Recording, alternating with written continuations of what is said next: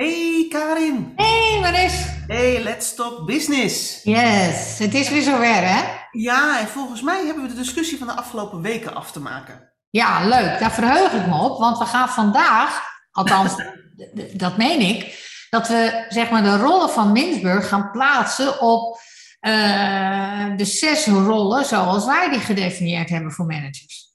Ja, en, en uh, uh, het is denk ik goed. Hè? Mintzburg heeft, zijn, heeft, zijn, de rol, hij heeft tien rollen van management benoemd. Ja. En die heeft hij onderverdeeld naar, naar drie hoofdcategorieën. Ja. En de eerste, ik vat het even samen. Hè? De eerste hoofdcategorie bij hem is gericht op interpersoonlijke rollen. Dus dat gaat ja. zijn alle rollen die gericht zijn op de rol die de manager heeft als het gaat over het schakelen tussen personen. Precies. Uh, de tweede groep met rollen, die Mintzburg benoemt, die gaan over, dat, dat, dat heet dan de informatierollen. En dat zijn de rollen die Mintzburg toewijst aan de manager, daar waar het gaat over, het, uh, over, over, eigenlijk over communicatie. Ja. He, want hij noemt het informatie, maar eigenlijk gaat het over communicatie. Ja. En het laatste cluster van rollen wat Mintzburg benoemt, dat zijn de besluitvormingsrollen. En dat zijn de, de, de, uh, de verschillende rollen die de manager inneemt om alle minuut besluiten te kunnen nemen. Ja, en ik denk ook om uh, de organisatie zo flawless mogelijk ja. zijn. Uh, zijn, uh, zijn zaken te laten uitvoeren. En het leuke is dat jij dat woord erbij haalt, want we hebben natuurlijk ooit een keer bij een, bij een, bij een klant gezeten. Ja, ik moest er meteen aan denken. Ja, precies. En die, die zei tegen, tegen ons van het, nou, mijn middenkader moet opgeleid worden. Nou, daar zijn wij van, hè. Dus ja. dat komt goed uit. Dan is onze vraag altijd, en wat wil je dan? Hè? Wat wil je bereiken? En, uh, en de antwoord van deze man was: wat ik wil bereiken is een flawless execution. Ja, dus eigenlijk zat deze meneer uh, in, het, in de gedachtegang van, van Mintzburg yes. die besluitvormende rollen. Ja, want vorige week zeiden we, hadden we een discussie over van, joh, Mintzburg pakt, pakt de rol van de manager eigenlijk heel erg gericht op, de, op het voortbrengingsproces, dus op het operationele deel van de organisatie. Ja. En toen zeiden wij ergens tegen elkaar van, nou ja, we mogen toch hopen dat organisaties al een beetje verder zijn dan dat. Ja. En, en nu jij dat zo zegt, denk ik van, we, hebben, we hebben het levende bewijs dat het gewoon echt niet altijd zo is. Nee. Dat organisaties dat... echt nog wel heel erg bezig zijn met, wij bepalen wel, hè, dat het bestuur denkt van, wij bepalen wel de, de richting en de koers. Wij bepalen wel waar er veranderingen en innovaties nodig zijn. Ja. Het, de manager, het middelmanagement, middenveld, hè, zoals wij het dan noemen, is er eigenlijk voor om gewoon uit te voeren wat wij hebben besloten.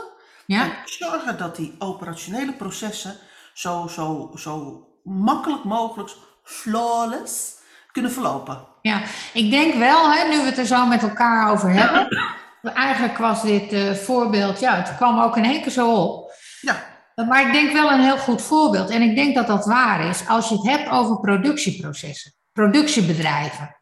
Dat die met name ook zitten op die flawless execution en de daarbij behorende verantwoordelijkheden van, uh, van, van de manager, die heel goed te, te plaatsen zijn binnen het gedachtegoed van Mintzburg. Ik denk dat als je het hebt over grotere organisaties, hè, Mm -hmm. echt, echt grotere organisaties met een, met een meer gelaagdheid, dat, overigens geldt dat ook voor productiebedrijven, want die wil ik daar niet mee uitsluiten, maar dat, dat zeg maar het denken in de rollen van het middenveld, om het middenveld op, zo optimaal mogelijk te laten functioneren, veel meer overeenkomt met hoe wij daarnaar kijken. Maar, maar nou even, hè, wat versta je onder een productiebedrijf? Nou, een, een, een, productiebedrijf versta ik uh, onder een, een, de maakindustrie. Oké, okay, want uh, en, en bijvoorbeeld een, een bank, is dat ook een productiebedrijf? Nee, nee, nee, nee, nee. Dat maar die hebben ook gewoon een operationeel proces wat gericht is op gewoon uh, ja. draaien. Ja, maar dat is een dienstverlener. Nee, maar ik denk echt dat er, dat er een verschil is tussen zeg maar de maakindustrie. Hè? Dus uh, uh, je hebt voorraad, je koopt de producten in, je maakt daar iets van en dat komt eruit. dat dat een ander type bedrijven zijn dan grote dienstverleners. Nou, ik, ik, ja, je weet, ik ben, ik heb, ben natuurlijk vanuit mijn studie al, uh, heb ik mij verdiept in, uh, in, in dienstverlening. Uh, en ik, ik, ik ik betwijfel het. Ik denk namelijk, je hebt heel veel categorieën dienstverlening. En ik zie gewoon heel veel dienstverleners waar gewoon wel diensten worden geproduceerd, maar dat het gewoon een productiebedrijf is. Ik heb in één keer een mooi onderwerp voor een nieuwe podcast. dienstverleners en dienstverleners. Hoe, dienstverlening, hoe dienstverlenend is de dienstverlening? Nee, maar e-, even serieus, hè? Um, uh, ik, ik denk bijvoorbeeld, ik heb veel gewerkt bij verzekeraars. Uh, daar heb je acceptatie- en schadebehandelingsafdelingen. Dat is ja. dat is dienstverlening. Maar is ook gewoon een productiebedrijf. Er ja, zeker. Aanvragen, zoveel schademeldingen binnen. En die moeten gewoon in een bepaalde tijd afgehandeld zijn. Ja. En, dat, dan, en dan denk ik van, de, de benadering van Minsburg, daar waar hij de manager neerzet als degene die het operationele proces aanstuurt en zorgt dat dat flawless verloopt, ja. gaat net zo goed op voor dit soort dienstverleners als voor, voor productiebedrijven in de maakindustrie. Ja, nou eens. En ik, ik, ik, ik, durf zelfs te zeggen dat, dat een gemiddeld ziekenhuis in Nederland gewoon een operationeel productieproces heeft, waar handelingen in worden verricht, waar patiënten worden behandeld, eh, eh, bedden worden volgelegd, eh, mensen worden, eh, dat er opgelet wordt dat de medicijnen uitgeleverd worden en behandelingen worden uitgevoerd. Gewoon als een operationeel productieproces. Nee, maar, maar de, al die bedrijven hebben natuurlijk een operationeel productieproces.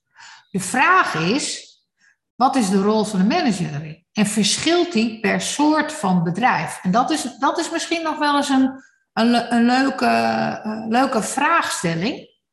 Uh, die we A zouden kunnen onderzoeken, maar minimaal een uh, podcast over op zouden kunnen nemen. Ja, nee, ben ik het met je eens. Maar, maar, ik, maar ik zou dus ik zou voor dit moment zeggen van Minsburg is, is, zet de rol van de manager met zijn tien rollen in die drie categorieën met name neer gericht op het operationele proces. Ja. En ik zou dat niet één op één willen koppelen aan het feit of dat dan productproductieprocessen zijn of volume dienstverlening productieprocessen. Oké, dan doen we dat. Dan doen we dat even voor deze podcast. Gaan we dat als uitgangspunt uh, nemen? Helemaal goed. Uh, ik, ik denk wel, hè, daar waar uh, Minsburg, ook als, als kind van zijn tijd, zal ik het maar even zo zeggen, en, en daarmee ook beïnvloed door het Anglo-Saxisch denken, hebben we vorige week en de week tevoren ook al besproken, heel erg de manager neerzet in een top-down benadering. Ja. Um, terwijl als je kijkt naar de, naar, de, naar de snelheid waarmee de wereld op dit moment verandert, uh, de manager bij uitstek, ook de, overigens de professional op de werkvloer, maar de manager is daarmee, heeft ook een rol als, als, als buffer of als filter of als, als degene die analyseert. Ja. Voor alle informatie die van buiten en vanaf de werkvloer komt, om te zorgen dat, daar, dat het bestuur van de organisatie daarmee gevoed wordt. Eens. Dus veel meer ook een bottom-up rol. Ja, eens. Uh, ik, ik denk bijvoorbeeld hè, dat uh, het bestuur kan van alles bedenken, uh, maar de manager kan bijvoorbeeld inschatten wat de haalbaarheid is van al die verschillende activiteiten die besloten worden. Ja. Van verschillende plannen. Ja. Dat, dat kan niet op de werkvloer, hè, want daar nee. hebben ze het overzicht niet. dat kan ook niet door het bestuur, want die zit te ver van alle activiteiten af. Mm -hmm. En het is nou juist, denk ik, de toegevoegde waarde van de manager die, die daar een rol in kan vervullen. Ja. Is over, dat, maar dat past niet in, het, in de taakomschrijving van Minsburg, hè? Nee. Hey, als we nou kijken naar onze rollen, hè? want wij ja. hebben er zes. Ja. Wij hebben die ook verdeeld in, in uh, drie categorieën eigenlijk. Ja, ja, en ik, ik, ik noem het altijd maar die, die eerste en die tweede rol, hè, dus de, de strategieuitvoerder en de informatie aandragen. Dat zijn voor mij rollen die heel erg in de bovenstroom plaatsvinden. Ja. Dat gaat over, uh, we formuleren beleid, strategie. We maken dat uh, uh, meer concreet door een eerste strategische mijlpaal te pakken. Daar een jaarplan op te richten. Mensen middelen toe te wijzen aan de verschillende dingen die we hebben gezegd. En dan gaan we aan de slag. Ja. Dat is rol 1, hè, dus uitvoeren. Terwijl we aan de slag gaan, komt er informatie over: is, is het nou haalbaar, niet haalbaar? Hoe ver zijn we? Uh, hoe reageert de markt erop? Wat doen concurrenten? Ja. Uh, al dat soort zaken. Dat soort informatie die dan weer omhoog moet voor de volgende ronde. Ja, en om te leren van wat we doen. Ja, exact. Dat zijn voor mij twee rollen die redelijk aan elkaar geklikt zijn, zal ik maar zeggen. Ja, voor mij ook. Van boven naar beneden en van beneden weer omhoog. Ja. Dat is het eerste cluster. Uh, ik noem het dan maar, is voor mij het bovenstroomcluster. Ja. Nou, dan kun je er bijna bij zeggen, dan is het tweede cluster een onderstroomcluster. Ja. En dan is de, de, de derde rol die wij benoemen, het eerste van het tweede cluster, gaat over het creëren van een werkcultuur die uh, uh, bijdraagt aan, het, aan dat we kunnen doen wat we moeten doen. Ja. Denk even aan psychologische veiligheid. Ja. Denk aan dingen als inclusiviteit. Op dit moment Ja. is ook wel heel veel onder de aandacht. Ja. Dit hele stuk behandelt Mintzburg helemaal niet. Nee. Maar denk ook, denk ook aan de selectie van werknemers. Die moeten passen hè, qua waarden en normen feitelijk bij de positioneringskeuze die je hebt gemaakt en de cultuur die de organisatie heeft. Ja, ook zo'n ook zo'n zo'n taak die Mintzburg, waar Mintzburg helemaal aan voorbij gaat. Ja, Dus die, eh, dus die rol, die derde rol van, eh, van eh, werkcultuurbouwer of drager, hè, de- ik denk dat we in toenemende mate achterkomen dat dat eigenlijk toch wel heel erg belangrijk is. Ja, dat is een hartstikke belangrijke rol. Want als, eh, en dat, en het gek genoeg zie je dat bij Pieter Drucker dan weer wel, want Pieter Drucker besteedt wel aandacht aan, aan samenwerking en aan cultuur. En dus ook aan eh, het optredend vermogen van de manager om, nou hij heeft het dan met name over uitwassen, Mhm. om die te, te, te benoemen en, en tegen te gaan, Ja, zodat mensen zich veilig voelen en, en productie kunnen maken. ja, Dus in, de, in, de, in de, de manier waarop Peter Drucker het beschrijft, van de manager is verantwoordelijk voor het zorgen van, pro, voor het, voor het verzorgen van en het verhogen van de productiviteit van de organisatie. Daar pakt hij wel een stukje van dat cultuur mee. Maar Mintzburg heeft het helemaal niet over cultuur, überhaupt niet. nee. Nou ja, misschien zou je dat een beetje in die boegbeeldfunctie kunnen, kunnen hebben. Ja. Eh, kunnen terugzien. Maar niet in de zin hoe wij eh, de relatie leggen, eh, zeg maar de, de, de consistentie en de congruentie die wij bouwen binnen een organisatie. Ja. En die noodzakelijk is om eh, de bovenstroomstaken ook op een goede manier vorm te geven. Ja. Ja, en, het- en het leuke is, want je kunt wel zeggen van, weet je, die werkcultuur die moet met name vanuit de kernwaarden van de organisatie komen. En daar is het bestuur is daar het rolmodel voor, want dat is wat mensen volgen. Ik denk, ja, maar weet je, verschillende afdelingen hebben ook verschillende deelculturen nodig om tot, tot optimale resultaten te kunnen komen. Ja, En het is nou juist de manager die dat, die, die zeg maar, diversiteit aan culturen ehm, eh, eh, creëert, maar ook moet zorgen dat die culturen, die deelculturen, niet te ver van elkaar af komen te staan, zodat je tegenover elkaar komt te staan. Hè, jij ook altijd van marketing, ja, maar jij ook altijd van finance. Ja. Jullie willen alles, ja, maar jullie willen nooit wat. Weet Nee. je ja. Dat, is natuurlijk een, dat zijn deelculturen die zo ver doorgevoerd zijn dat ze niet meer productief zijn voor de organisatie. Nee, klopt. Of, of, of eh, business control, hè, van oudsher zo'n eh, zo'n afdeling die zit op kwaliteit en audit. Voor het gevoel van sales altijd op audit, hè, waar salesmensen per definitie gewoon een hekel aan hebben. Ja. Het, is, het is wel aan de manager om, die, om het integrale plaatje eh, te schetsen binnen zijn, eh, binnen zijn club zodat er niet een, een. Kijk, op het moment dat de manager ook meegaat van ja, eh, belachelijk en niet belangrijk en tijdverspilling en hè, dat soort gedoe. eh, draag je bij aan een cultuur die niet dienstbaar is voor de organisatie als geheel. Ja.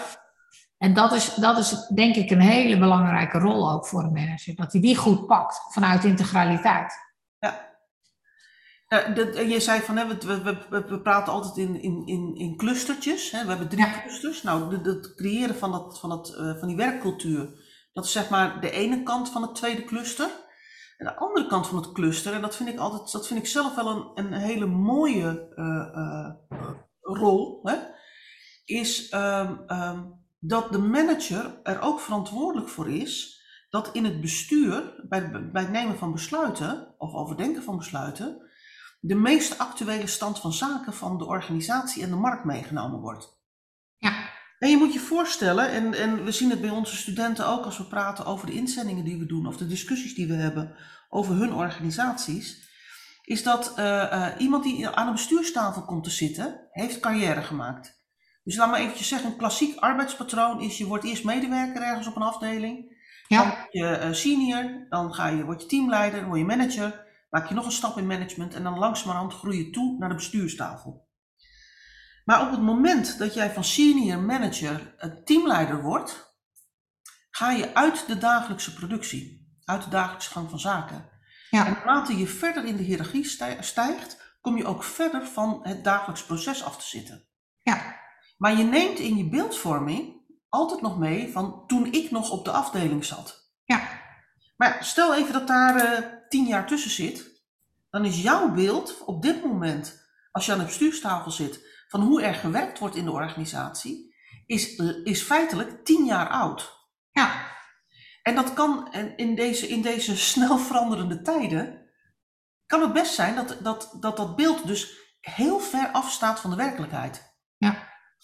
Uh, en het, het, het is de taak van de manager, die zowel ziet en hoort wat er aan de bestuurstafel gebeurt en gedacht wordt, en de werkelijkheid van de organisatie, om te zorgen dat die beelden op elkaar afgestemd zijn. Eens.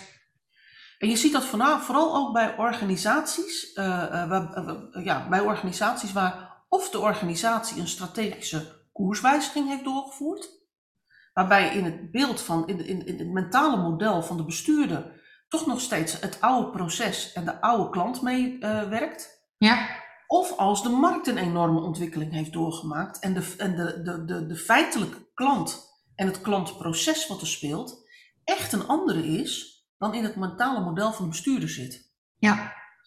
En, en dan heb ik het, hè, wij noemen die rol dan de reality checker. Uh, hè, dus klopt het beeld wat, waarop de besluitvorming is genomen, klopt dat nou eigenlijk ook met wat er daadwerkelijk in de organisatie en in de markt gebeurt? En dan heb ik het nog niet over, ik noem het maar eventjes het John de Molletje, hè, dat de, de wereld uh, anders is gaan denken over seksueel grensoverschrijdend gedrag. Ja. Uh, en, en hij in, in een interview, in dat interview bij Boos, een antwoord gaf waar hij tien jaar geleden, nou vijf jaar geleden, nog gewoon mee weggekomen was. Dat iedereen had gezegd, nou die man heeft het goed voor elkaar in de organisatie. Hij heeft allemaal loketten. Daar ja. kunnen vrouwen zich melden, wat goed zeg.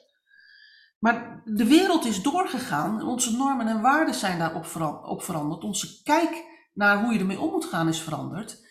Ja, en de algehele reactie was bij dat interview. Nou, ik zat met mijn man te kijken en we hoorden het hem zeggen. We hadden zoiets van, oh oh, weet je dat? Ja.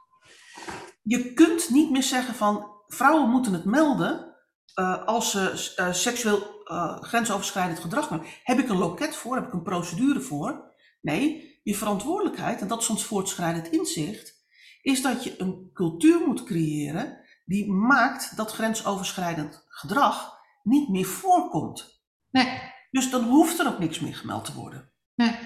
He, dus, dus we hebben nogal wat, wat ontwikkelingen in hoe wij naar verschillende dingen kijken. Ja. En ook daar zit een reality check in. Ja, klopt. En dan, uh, dan uh, ik heb natuurlijk de afgelopen tijd veel gelezen over al die verschillende dingen die kunnen gebeuren in, tussen bestuur en, en werkvloer. En dan heb ik het nog niet over narcissistische en psychotische bestuurders en zo. De, de, weet je, in de meeste organisaties ga ik me even heel positief vanuit. Is dat niet het geval? Nou, ik, ik kan je. Ik kan je, uh, dat, dat is natuurlijk weer een heel ander verhaal, maar ik heb onlangs een documentaire uh, bekeken over Abercrombie en Fitch. Uh, nou, als je daar kijkt naar ehm, die reality checker, hè, die was daar wel welkom geweest. Het is pas sinds 2017, mind you, dat daar nu een CEO zit, een dame, die in ieder geval uh, inclusiviteit, maar ook diversiteit binnen, uh, binnen de organisatie voert. Daarvoor was het eigenlijk een racistische bende, om het maar zo te geven. Als je, ja, ja. Excuseer mijn uitdrukking, maar ik kan er geen andere woorden voor vinden. Ja, oké, maar dat, dat, dat, bedoel ik met die reality checker. Hè? Van ja. Kloppen de waarden en normen van de organisatie nog met de waarden en normen die actueel zijn in de markt? Ja. Uh, maar ik lees natuurlijk ook heel veel boeken over uh, en, en, interviews en artikelen over gewoon bestuurders die een psychotische afwijking hebben. Ja, ik denk narcistisch dat dat meer voorkomt. Ja, nou ja, ik, ik, nogmaals, ik, als je erin. Misschien is dat wel een psychotische afwijking hoor. Dat kom, je de meest, kom je de meest verschrikkelijke monsters tegen die dan aan het bestuur van een organisatie staan. Ja. Maar mijn ervaring is met de, met de klanten waar wij mee praten, is dat dat niet het geval is, maar dat er desondanks een afstand is tussen het bestuur en de werkelijkheid van de organisatie en de markt. Ja. En de reality checker moet daarop, zeg maar, corrigeren. Ja. Ook dit is een rol die Mintzberg niet beschrijft. En, en dat is ook wel logisch, want in zijn tijd gingen de veranderingen niet zo snel. Nee. Strategieën waren veel stabieler, uh, uh, uh, maar ook marktontwikkelingen gingen veel langzamer. Ja. En dit is echt wel een resultaat van die digitale revolutie. Dat, weet je, als er aan de andere kant van de wereld wat gebeurt, dan, dan weten we dat een minuut later aan deze kant van de wereld. Ja. En daar hebben we een mening over. Ja. En die delen we ook. Ja, precies. En daardoor krijg je dat als mensen allemaal hun mening erover delen, dat we als collectief een soort van voeding krijgen over hoe denken wij hierover op dit moment. Ja. En dat maakt dat we sneller veranderen en dat organisaties daar soms, nou ja, laat het zo zeggen, als je, als je er niet middenin zit, je soms gewoon de aansluiting mist met wat er aan uh, verschuivingen in waarden en normen in de wereld is. Ja, klopt. Was, was niet een probleem uh, in de tijd dat Mintzburg uh, onderzoek deed naar managers? Nee, helemaal niet. Want trends gingen toen ook. Hè? Internet was er nog niet. Trends gingen gewoon veel minder snel. Ook om, om, omdat die transparantie in de wereld van informatie veel minder aan de orde was. Ja, precies. Hey, zullen we nog eens kijken naar onze derde uh, categorie? Ons derde koppeltje. Ja, en die, die eerste van, van, uh, van dat derde koppeltje, dat is de procesinnovator. Ja. En dat is feitelijk ook een rol die Mintzburg benoemt. Ja. Mintzburg noemt dat dan de veranderaar of de ondernemer.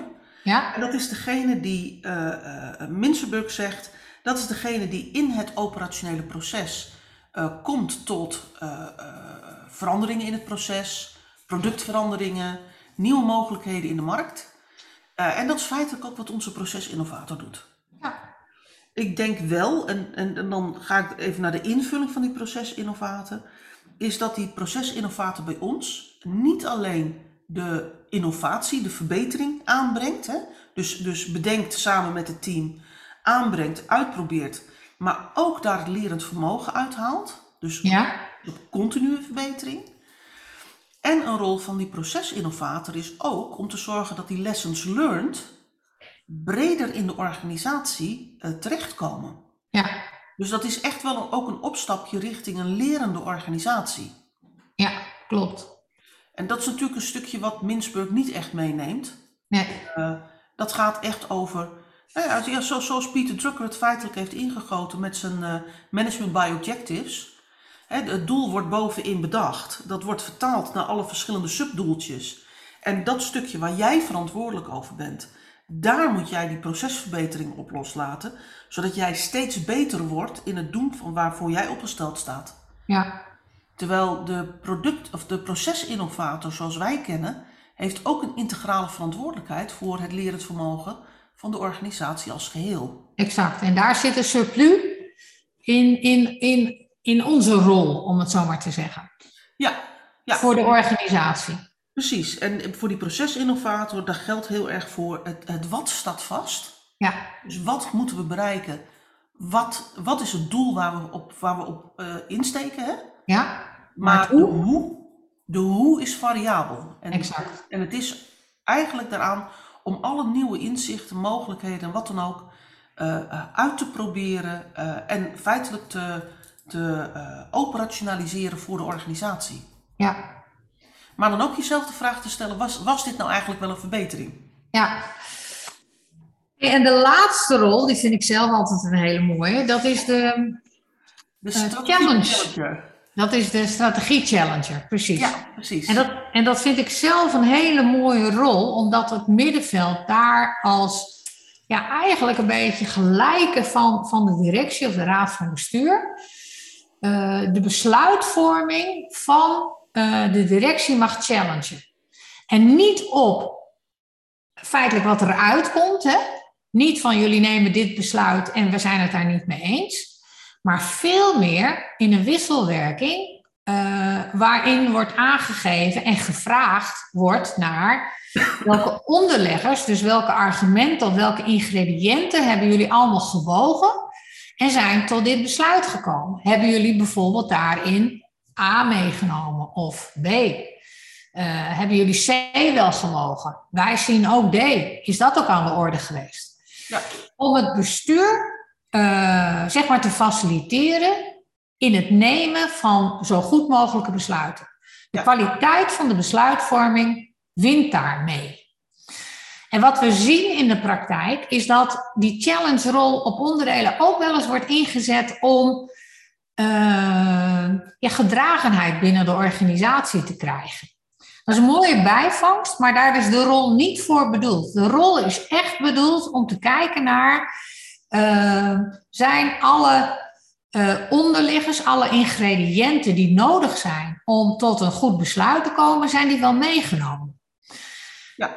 Zodat je een eventuele bedrijfsblindheid hè, of rolblindheid of positieblindheid van, van de directie of van het bestuur eruit haalt omdat die gechallenged wordt om eens aan te geven van ja, welke argumenten hebben we nou eigenlijk meegewogen en hoe zijn we tot dit besluit gekomen? En hadden we, gegeven de input van, van het middenveld, ook tot deze besluitvorming kunnen komen? Ja, ik, ik vind dat het, het je, hè, wat je beschrijft als draagvlak creëren, hè, dat, dat, dat het de invulling is die in een organisatie gekozen wordt, dat krijgt vaak de vorm dat een, een bestuurslid zegt, of het bestuur als geheel zegt, uh, wij, willen, wij willen deze rol, wij willen dit besluit graag nemen of deze koers inzetten. Ja. denk eens met ons mee.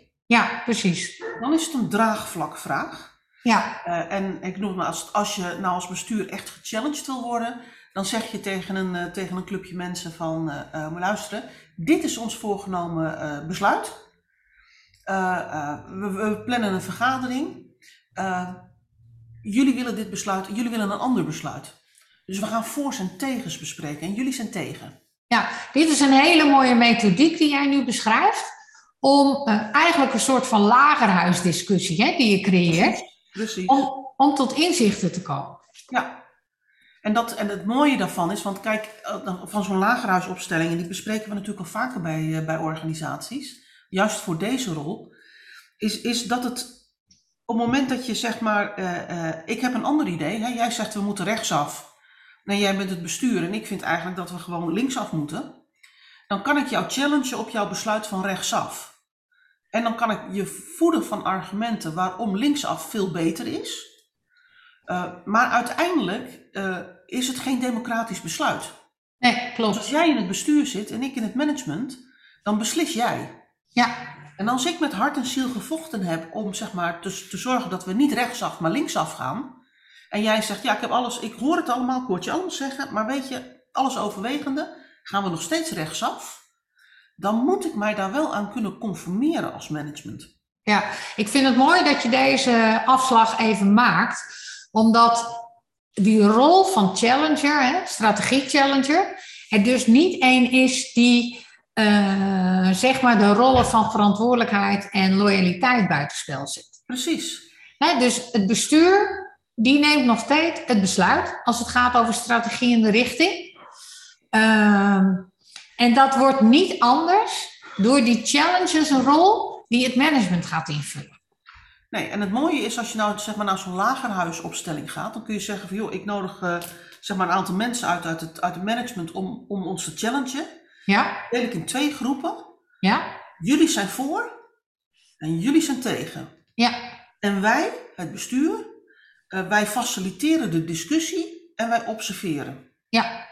Dan wordt het een soort uh, spelconstructie, een soort debatingconstructie. Ja. Uh, en dan kan iedereen toch maar, ik noem hem eventjes, het eigen gezicht houden.